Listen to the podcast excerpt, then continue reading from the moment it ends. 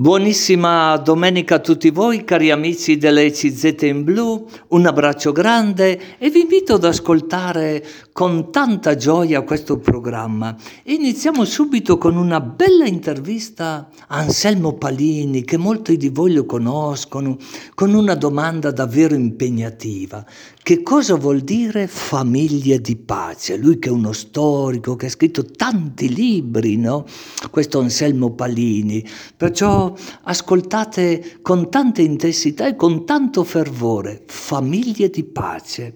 E poi una testimonianza con Francesco Sberna, che lavora in una comunità mh, mm, chiamata La Fraternità, che si trova a Travagliato, che si trovano anche a Ospitaletto.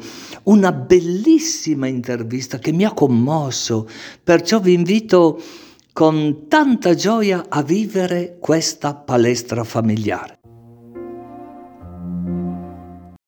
Buona, buona domenica Anselmo, eh, tu che sei uno specialista che hai scritto tanti libri oramai no? sugli uomini, uomini e donne di pace, no? se qualcuno ti chiedesse come io ti sto chiedendo in questo oh, momento, quando ascolti mm, eh, questa frase praticamente, famiglie per la pace o famiglie di pace, no? Eh, quali sono le prime cose che ti vengono alla mente, al cuore? Perché anche tu hai una famiglia, evidentemente hai figli. Al, di là del momento così drammatico che sta vivendo l'Europa, cosa, cosa provi quando senti la parola famiglia di pace o famiglie per la pace? Famiglie di pace, famiglie per la pace. Sono belle parole che ci dicono innanzitutto che la famiglia deve essere una palestra di educazione alla pace, un luogo in cui si impara a convivere serenamente, ad affrontare serenamente i problemi, a dialogare, a riflettere, a confrontarsi, ad affrontare i conflitti senza esasperarli. Dunque un luogo importante di educazione alla convivenza e di educazione alla pace e poi anche un luogo che dovrebbe far amare ai figli le grandi esperienze di pace che ci sono all'interno della Chiesa e della società, far amare loro i grandi testimoni di pace, di giustizia e di non violenza. Cioè queste letture, queste biografie, queste storie che profumano di Vangelo, come ha scritto Papa Francesco, aiutano a fare memoria del bene, aiutano dunque a guardare alla storia cercando di individuare i percorsi tracciati dai grandi testimoni di pace affinché poi anche a nostra volta li possiamo percorrere nel mondo contemporaneo. Ecco, la famiglia dunque può essere una grande palestra di educazione alla pace ed anche un luogo in cui si impara a valorizzare le esperienze di pace e di giustizia che la storia ci ha offerto affinché poi ognuno di noi possa diventare un operatore di pace. Grazie Anselmo per questa tua risposta, però questa ne richiama spontaneamente un'altra, visto che tu hai scritto eh, tanti libri sui testimoni di pace. Quali sono, eh, per così dire, i nomi, i nomi delle persone che ti vengono spontaneo, dove in ogni famiglia ci dovrebbe essere almeno io dico uno scritto dove papà e mamma prima leggono loro e poi lo ricordano ai loro figli se eventualmente non l'avessero già fatto. Quali sono quei nomi che ti vengono subito alla mente e ti vengono alla mente perché li hai nel cuore, evidentemente, no?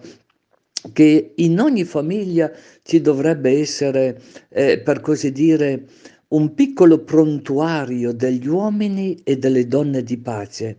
Grazie ancora Anselmo e buonissima domenica. La storia ci offre tanti esempi di uomini e di donne di pace, uomini e donne che ci dimostrano che è possibile raggiungere la pace, realizzare la pace, senza necessariamente impugnare le armi, senza necessariamente scatenare delle guerre. Posso fare alcuni esempi. Don Primo Mazzolari, il parroco di Bozzolo, che dopo l'esperienza di due guerre mondiali, dopo i nove mesi di clandestinità durante la Resistenza, ci ha offerto quel libro straordinario che è Tu non uccidere, in cui condanna in modo assoluto e categorico tutte le guerre e indica nella non violenza la strada che i cattolici, che i cristiani, che gli uomini di buona volontà possono percorrere. O anche se andiamo all'antichità, al 292 d.C., la bella figura di Massimiliano di Tebessa, che la Chiesa ricorda nella memoria liturgica il 12 marzo, un giovane cristiano che chiamato ad entrare nell'esercito romano risponde semplicemente mi non nicet militare, mi non nicet malefacere Christianus sum. Non mi è lecito prendere in mano le armi, non mi è lecito fare del male, sono cristiano. O ancora il gruppo di ragazzi della Rosa Bianca di Monaco di Baviera, giovani studenti universitari che si opposero al nazionalsocialismo e a Hitler scrivendo dei volantini e riempiendo il centro di Monaco di Baviera di scritti al catrame contro Hitler. Arrestati verranno tutti condannati a morte e decapitati, ma la loro voce è ancora oggi alta e forte a richiamarci l'impegno per la pace. O ancora possiamo ricordare la figura di Teresio Livelli, il ribelle per amore, che cresciuto nel fascismo, dopo l'esperienza della guerra di Russia a cui partecipò come volontario, capì la negatività di, di tutto ciò ed entrò nella resistenza nelle file delle Fiamme Verdi. Un ribelle per amore che morirà nel lager di Esbruck in Germania vicino a Flossenburg a seguito di un pestaggio subito per aver preso le difese di un compagno di prigionia.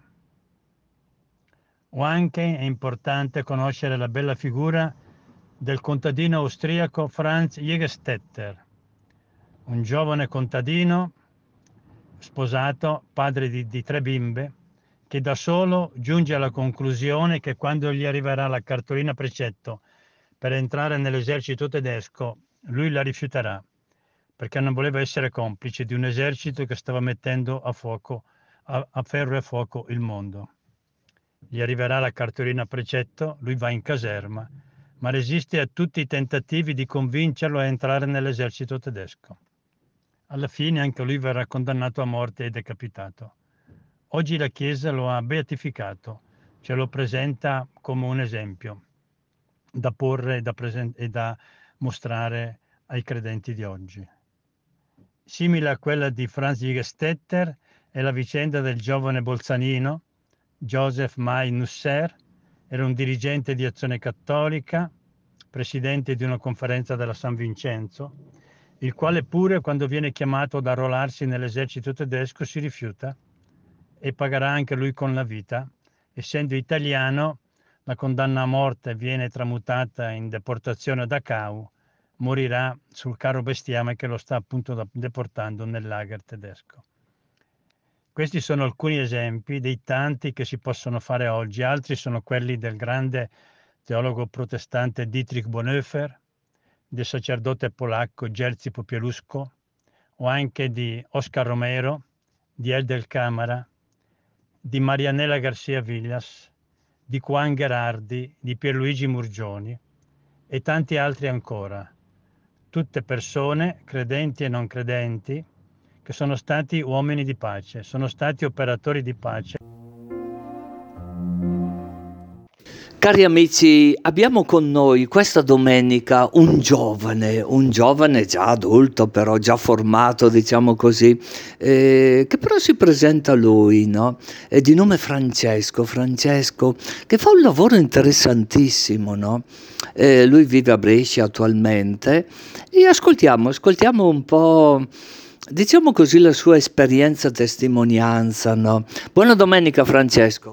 Buongiorno a tutti, buona domenica. Sono, come mi ha presentato il Don, sono Francesco, lavoro da tanti anni nel sociale E, mm, sono di Travagliato in verità, eh, mi sono sposato da 5-6 anni. Travagliato, dicono che è il paese dei cavalli, ancora adesso? Così dicono, anche se purtroppo col Covid la fiera è sospesa da qualche anno, però rimane diciamo un baluardo la, eh, di Travagliato, insomma, ecco. Ti sei sposato con? Con Alessandra da 6 anni ci, eh, sì, da sei anni e abbiamo una bella bimba, una bellissima bimba di nome Irene. E... Irene, Irene, un nome molto solenne o no? Ma sì, sì, sì, ci è piaciuto fin da subito, abbiamo deciso eh, ci piaceva e gliel'abbiamo donato. Ecco. Sei anni che siete sposati, avete avuto un po' di fidanzamento? Sì, sì, sì, siamo fidanzati dal 2011, quindi ci frequentiamo da tanti anni e poi abbiamo deciso insomma, di fare il passo e, e di sposarci e di, di, costruire una famiglia insieme. Ecco. È importante il periodo secondo te del fidanzamento? Perché è importante, no? Beh, sicuramente è importante perché riesci a costruire una relazione e inizi a gettare le basi per qualcosa di un po' più, di, di più bello e anche di più strutturato, di, di consolidato, ecco di più bello, di più strutturato, di più consolidato. Mi piacciono queste eh, parole che sono un po' come pilastri, no? più che parole. E perché non si può improvvisare una relazione matrimoniale? Beh, sicuramente bisogna costruire le basi. Eh, come appunto accennava lei, comunque um, sono dei pilastri su cui devi fondare una relazione, come un po' tutte le relazioni. E secondo me, diciamo, la, la base è la fiducia. La base è la fiducia. Allora non è sufficiente l'emozione, il sentimento. Per esempio, eh, quando hai visto la prima volta Irene, cos'è che Com'è che hai perso la testa per Irene?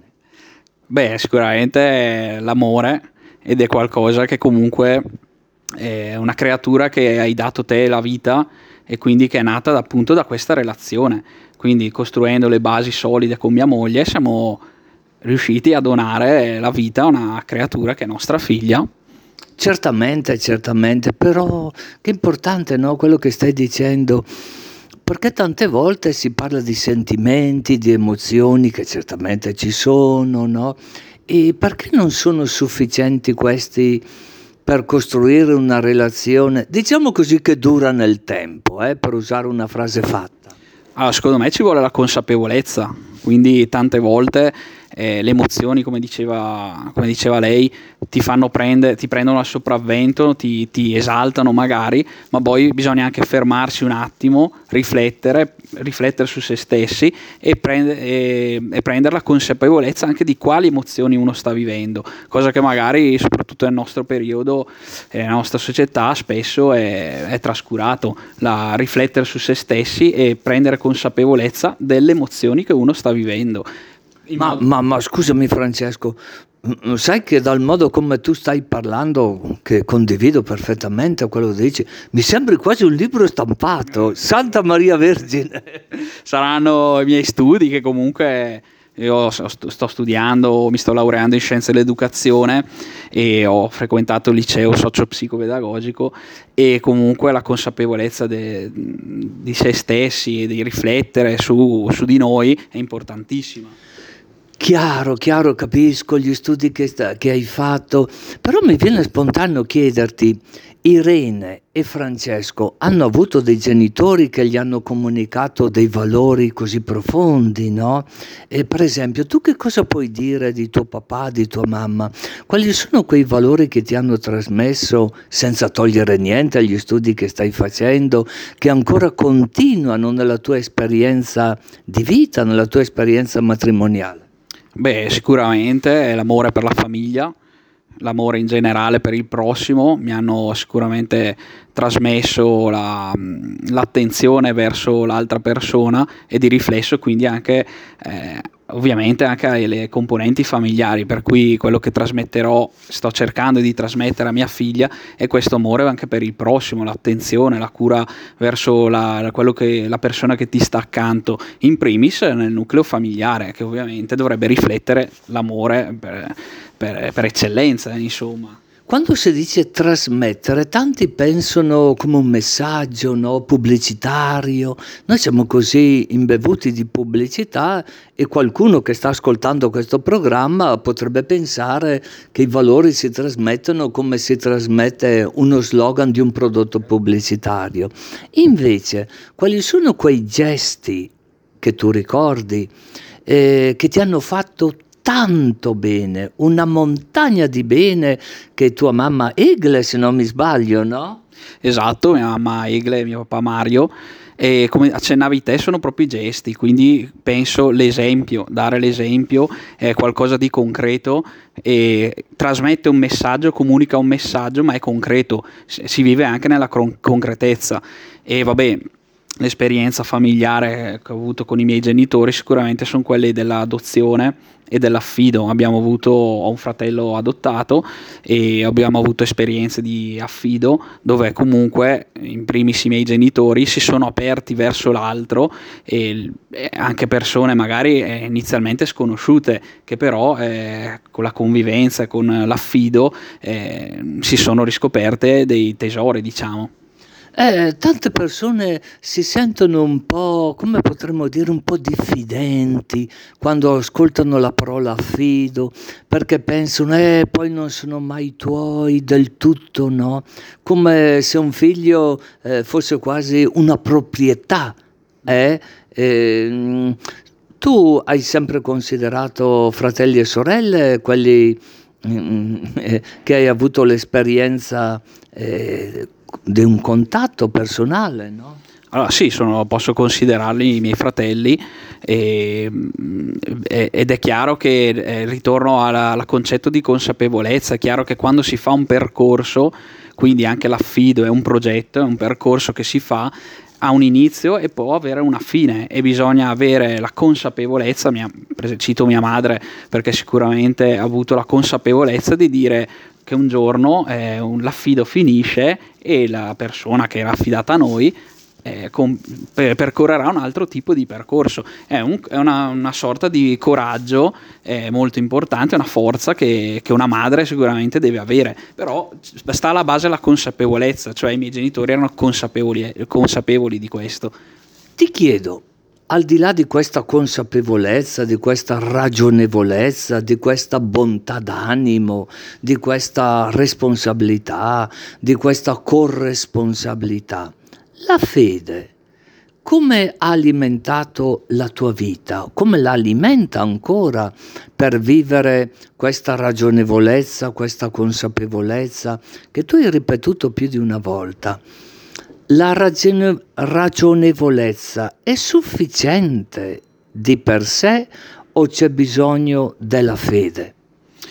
Beh, eh, io prima ho parlato nella relazione mio matri- di, del mio matrimonio personale, sicuramente la fiducia è importante e la fede è altrettanto, al di là di che uno sia un credente o no, però sicuramente ad esempio i miei genitori sono cattolici, sono molto credenti e sicuramente in loro è alimentata dalla fede tutta questa, tutta questa voglia di, di aprirsi all'altro. E allora potremmo dire la fede come fiducia, la fede come scommettere sull'altro, la fede come... dillo tu. È come affidarsi, quasi affidarsi all'altro. Penso che anche parlo con, anche con, con, la relazione con mia moglie, eh, io mi affido a mia moglie per tante cose, lei si affida a me e diciamo eh, la, fi- la, fiducia eh, ci permette di far crescere comunque questa relazione che si è consolidata col matrimonio ma che continua a consolidarsi perché è un percorso che sta andando avanti. Ecco.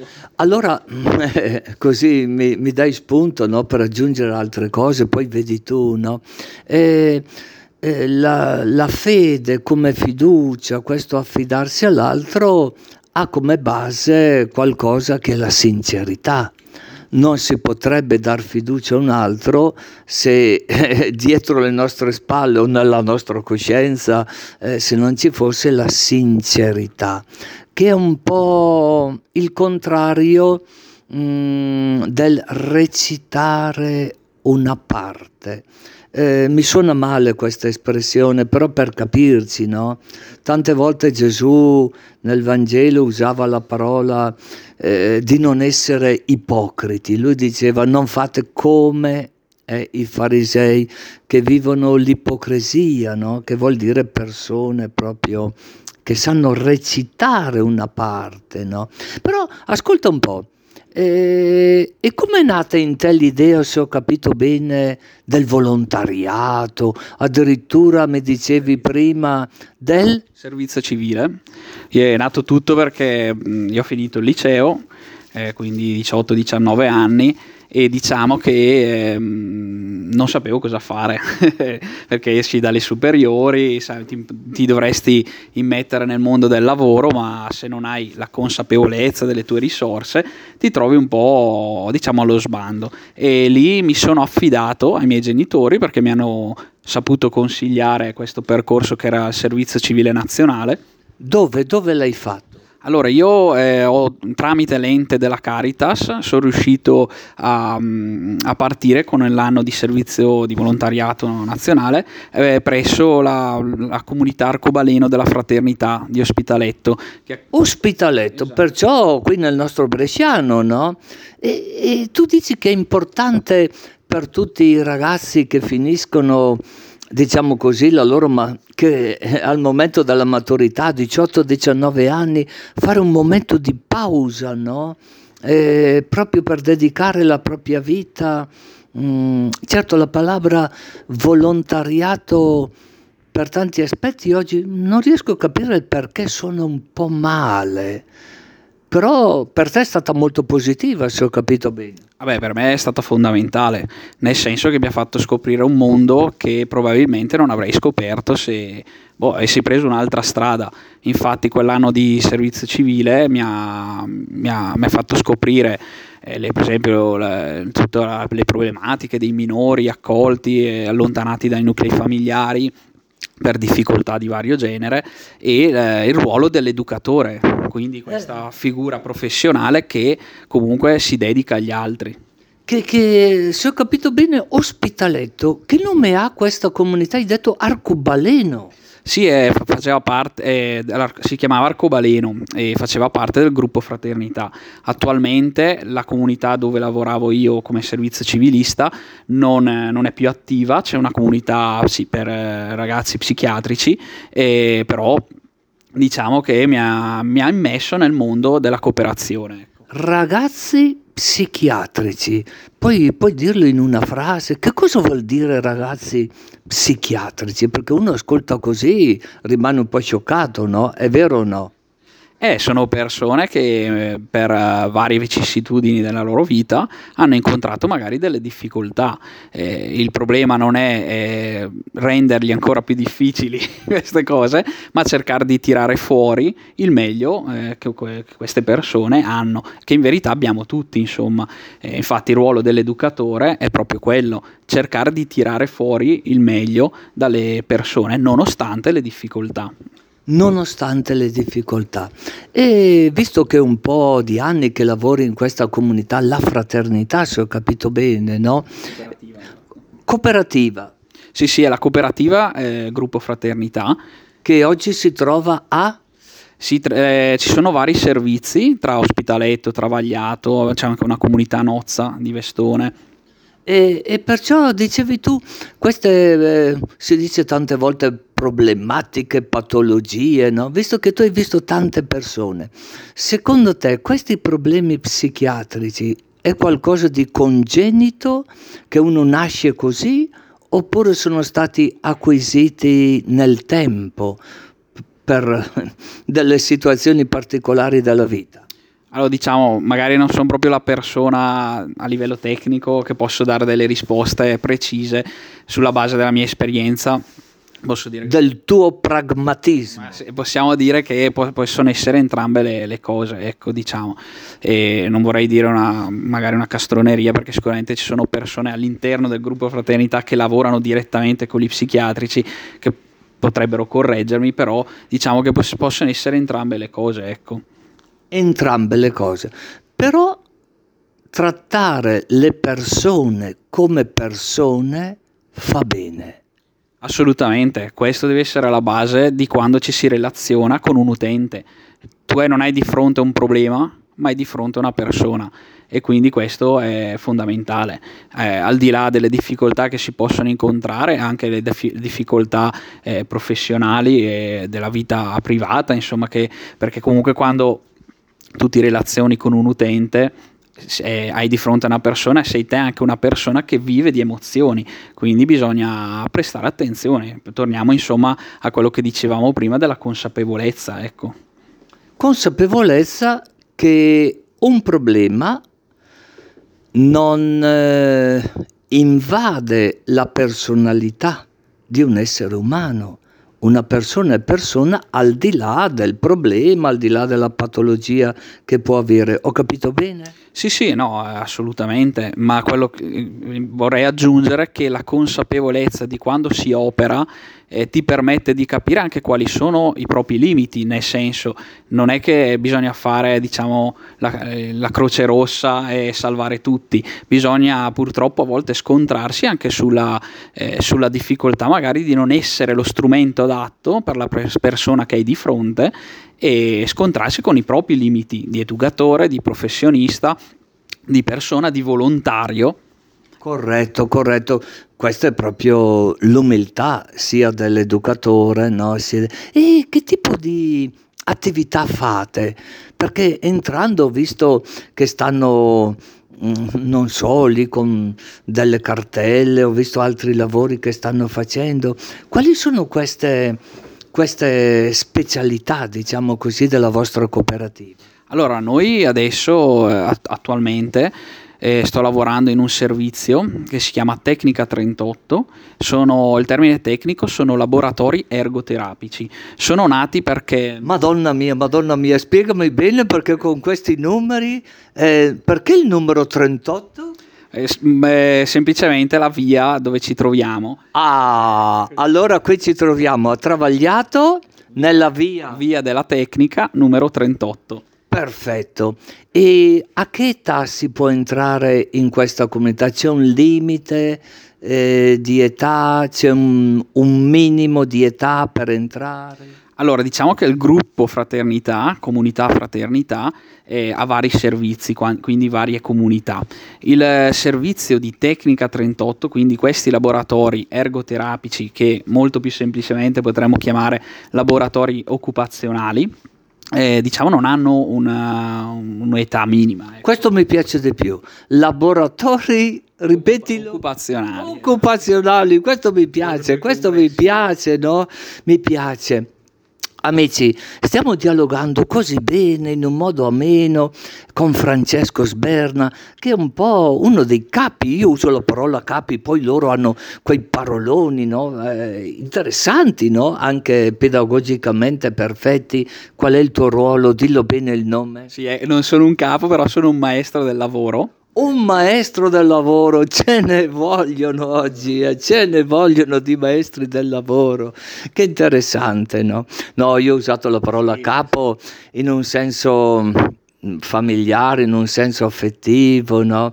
E per esempio, se un papà o una mamma ci stanno ascoltando in questo momento con la radio ECZ e hanno un figlio che ha un po' queste problematiche, quali sono i passi che dovrebbe dare per parlare con i responsabili di questa cooperativa La Fraternità? In questo momento stiamo parlando eh, di Travagliato nella via... Via della Tecnica 38, abbiamo detto, che è la sede operativa il gruppo Fraternità nasce poi eh, a Ospitaletto, quindi la sede legale la trovereste a Ospitaletto. Però Perciò uno deve dirigersi a Ospitaletto, però qui ci sono tutti i rami, per così sì. dire. No? Vorrei però giustamente specificare che se una persona appunto incontra delle difficoltà col proprio figlio, col proprio familiare e vuole interessarsi a un percorso, sicuramente la, cosa, la prima cosa da fare è rivolgersi ai servizi sociali del proprio territorio e questo è un passaggio fondamentale. Un passaggio obbligato, sì. servizi sociali del proprio territorio. E poi perché comunque la, la, cooperazione, la cooperativa sociale in generale deve lavorare col territorio, eh, ci deve essere una sinergia tra il territorio, quindi i comuni e la... Corretto, corretto, certamente, certamente. Sicuramente poi si individua qual è la difficoltà, quali sono le problematiche e se all'interno del gruppo fraternità, tramite ovviamente assistenti sociali eccetera, eh, si può individuare un percorso che può essere utile alla persona. Ecco cari amici, allora sappiate che le cose della vita sono le nostre cose. E noi lo ringraziamo infinitamente a Francesco Sberna che ci ha dato un panorama davvero dettagliato, anche se una realtà molto frastagliata, molto, molto come potremmo dire, Grande. poliedrica. Sì, esatto, la forza forse della cooperativa è proprio quella di toccare anche tematiche eh, in, in vari ambiti, ecco. Ti sentiresti di mandare un saluto a tutte le famiglie che sono sintonizzate in questo momento con la ECZ in blu e in modo particolare trova tu le parole giuste per fare un augurio a tutti quei papà e quelle mamme che per distinte ragioni della vita hanno un figlio con i problemi, o non so se è giusto la parola problemi, problematiche, con quelle patologie eh, che abbiamo accennato prima e che magari si sentono un po' scoraggiati perché hanno provato già da una parte, hanno provato già da un'altra parte, non è che siano, eh, diciamo così, eh, al punto zero. E magari si sentono un po' delusi quali sono le parole che tu ti sentiresti non tanto per dare un incoraggiamento fasullo, ma concreto, dinamico?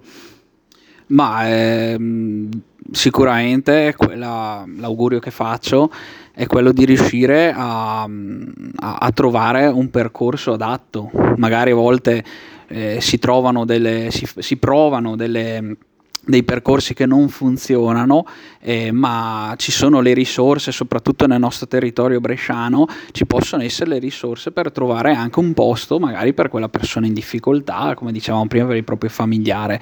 E quindi l'augurio che faccio è questo, di non mollare, di cercare di trovare le soluzioni eh, sicuramente ci sono dei problemi molto grossi, delle difficoltà molto grosse che si possono incontrare, ma bisogna cercare di avere la forza di affrontare. Ecco. E questo è l'augurio, trovare la forza e ritorno a dire la consapevolezza di, di affrontare queste difficoltà e di trovare un aiuto che possa essere concreto e, funzionale per la persona. Ecco. Grazie, grazie alla comunità Fraternità di Ospitaletto, di Travagliato, dicevi anche a Nozza? Nella Valsabbia? Sì, c'è un servizio anche a Nozza, esatto, un centro diurno mi pare, e ecco, siamo... Auguroni, auguroni a tutti voi. Cari amici, a domenica prossima, se Dio vuole.